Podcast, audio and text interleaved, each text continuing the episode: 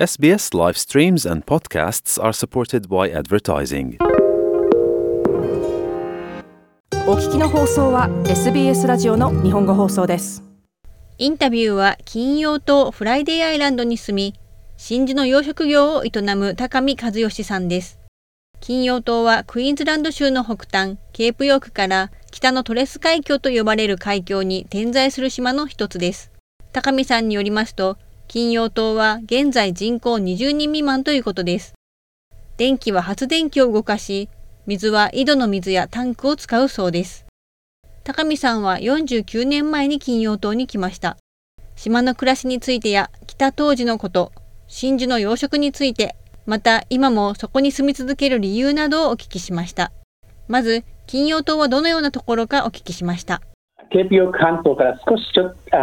西側にあるんですけども、あの尖ったところからですね、えー、木曜島から約私たちの船で10分から15分ぐらいで行ける小さな島です。木曜島より少し大きいぐらいなんですけど、人は何人ぐらい住まれてますか？えー、多分10人前後だと思います。あ私たちのとこがだいたいいつも、えー、一番多くてあ3、4人ですね。で他にあのちょっと住んでる人がいます。まあ、20人は住んでないです。日本人の方は他にいらっしゃいますか？いえ、今のところ私だけです。時々、あの普通はワーキングホリデーの日本人の人たちがあ一緒に手伝ってくれてますけど、今はちょっとコロナで今、今いません。水道、電気、ガスなどのインフラはどうなっていますか、えー、電気はあの発電機を私たち3機持っています。それをあ、まあ、交代で動かしています。それと水道はあ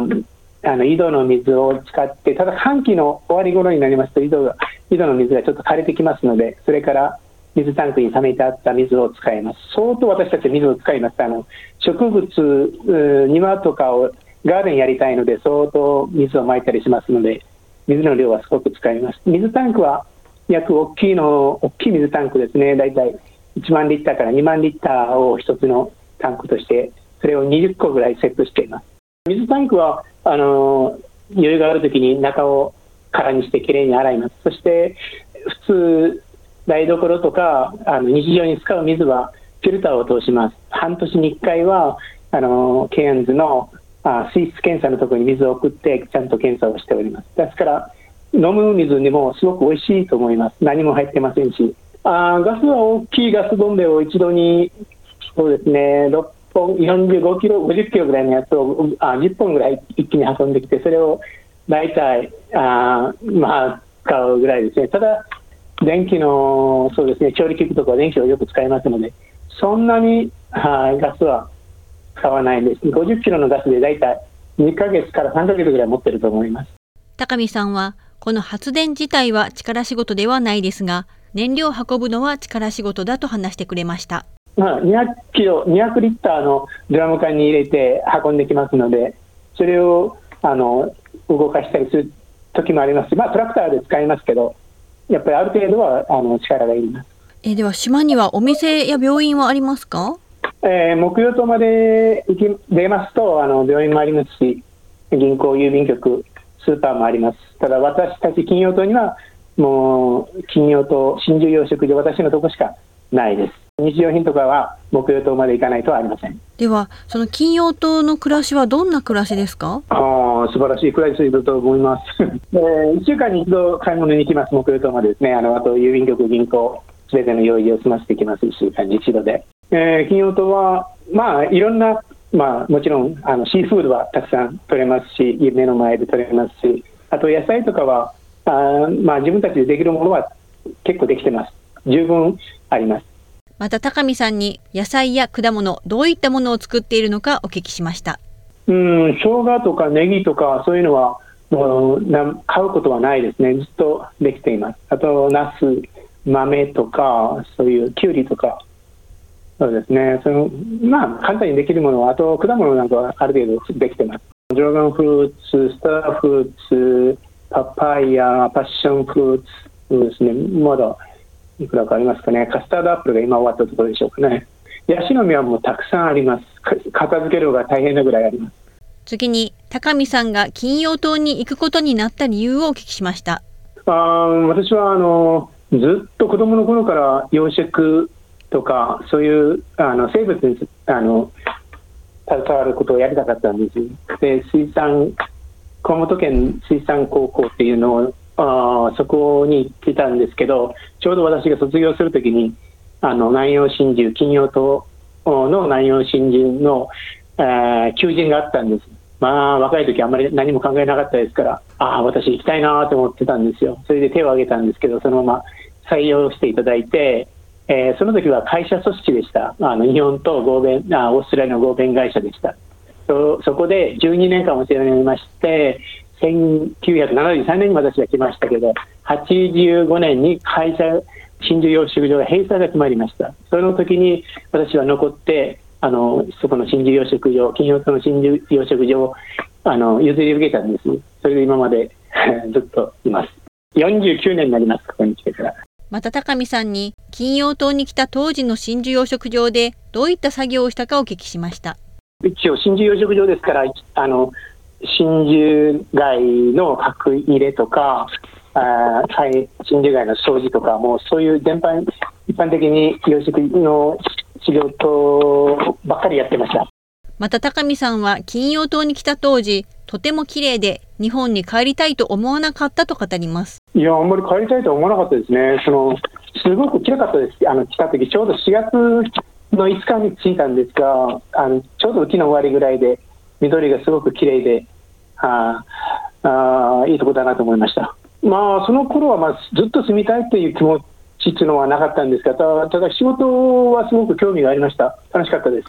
また真珠を作る貝は何種類かありますが、高見さんの譲り受けた養殖場では、白鳥貝を使った養殖をしていたとのことです。真珠を作る貝は何種類かあるんですけど、やっぱり南洋真珠っていう白鳥貝、白鳥貝を使ってあの真珠、大粒の真珠を作るんです。ですから、すごく当時はすごく高価なものだったんですね、南洋真珠、その大粒の真珠っていうのが。そしてやっぱり綺麗でした、すごくあのそれと貝がすごく綺麗でしたね。白鳥貝っていうのも貝自体が宝石だと言われるぐらい、やっぱ綺麗なんですよね。もともとはやっぱりボタンとか、いろんなあの装飾品に使われたものなんですよ。また会社が閉鎖した時に日本に帰国せず、会社を譲り受けた理由についてお聞きしました。あやっぱり私たち、私がお世話になってる人が いらっしゃるんですけど、その人から、やれやれ、鏡やれって言われて、あそういうやっぱりあの背中を押していただいたっていうのもすごくああると思うんですけど、いや、結構、あのやっぱり好きだったんだと思います。企業との暮らしもですけど、そのそういう真珠を作ってやっていくということがですね。そして次に、金曜島に住んでいて、大変なことは何かお聞きしました。発電とかあの水っていうのはやっぱりどうしてもあの手がかかりますから、と経費がかかりますから、あのやっぱそれの管理とか、最低限それはもう管理していきませんから、それと他にあのあまあ貝を面倒を見るというか、掃除をしなきゃいけないんですね、貝をずっと、一月に1回ぐらいずっと感覚でずっと掃除するんですけど、それが手が回らなくなった時一番あの自分の中でストレスを感じます。後のストレスなんかないんですけど、それと、えー、モンスーンシーズンのあの高潮とか強風にはあやっぱりうんやっぱり結構気をつけます。高潮になると潮が強く速くなったり波が出てきたりしますからあの置いてある潮潮貝を置いてあるいかだとかあのものが流されたりします。その後整理がまた大変ですけどただあのそれはもう本当に時期的なもので、それが終わるとまた楽しい時期が来ますので、私にとっては、あ11月から2月が一番目を離せない時期でして、3月になると、ちょっと天気が落ち着いて、ちょっと磨き穏やかになって、また自分の中でこう楽しめる時期が来るんですよね。でそういうそういう楽しみ方をずっとしております。また高見さんに不便でも金曜島に住み続けるその魅力についてお聞きしました。あ自然がありますし、まあ、あの自分のずっと育てたもの、あのいろんなものが、まあ、まあ、貝もそうですけど、植物もそうですし、まあ、あのですね、長く住んでますから、親しい、えーえ、親しい友人たちもいますし、まあ、全然いいとこですよ。楽しんでます。家が、うん、何しろ目の前なんですよね、海の目の前で、自分が作ったものが、まあ、すべてあるような感じなんですよね、桟橋から、いかだから。うん、ですから、うん、その景色もすごくいいんですよ。それで、季節がないようで、いろんな、あの、時期になるといろんな花が咲き、あいろんな海の変化があって、本当にそういうのも楽しいんですね。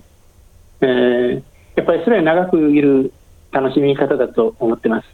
また高見さんは初めて来た当初のことを思い出し、こう話してくれました。私が行った頃は10人ぐらい日本人の方がいらっしゃったんですけど、あの勤務されてましたけど、えー、私の次に若い人は5、6歳私より年上の方でした。ですから、ああの当時はやっぱり、なんですかね、年が、あ年齢は全員がなんか違うような感じでした。ああ二回りから二回りぐらいずっと離れてたちばっかりでしたね。なんか一生懸命でした、最初頃はやっぱりね、あの、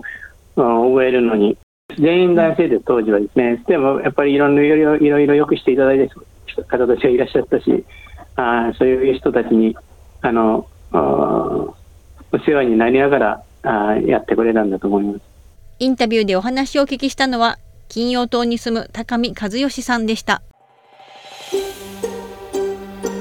もっとストーリーをお聞きになりたい方は iTunes や Google ポッドキャスト Spotify などでお楽しみいただけます。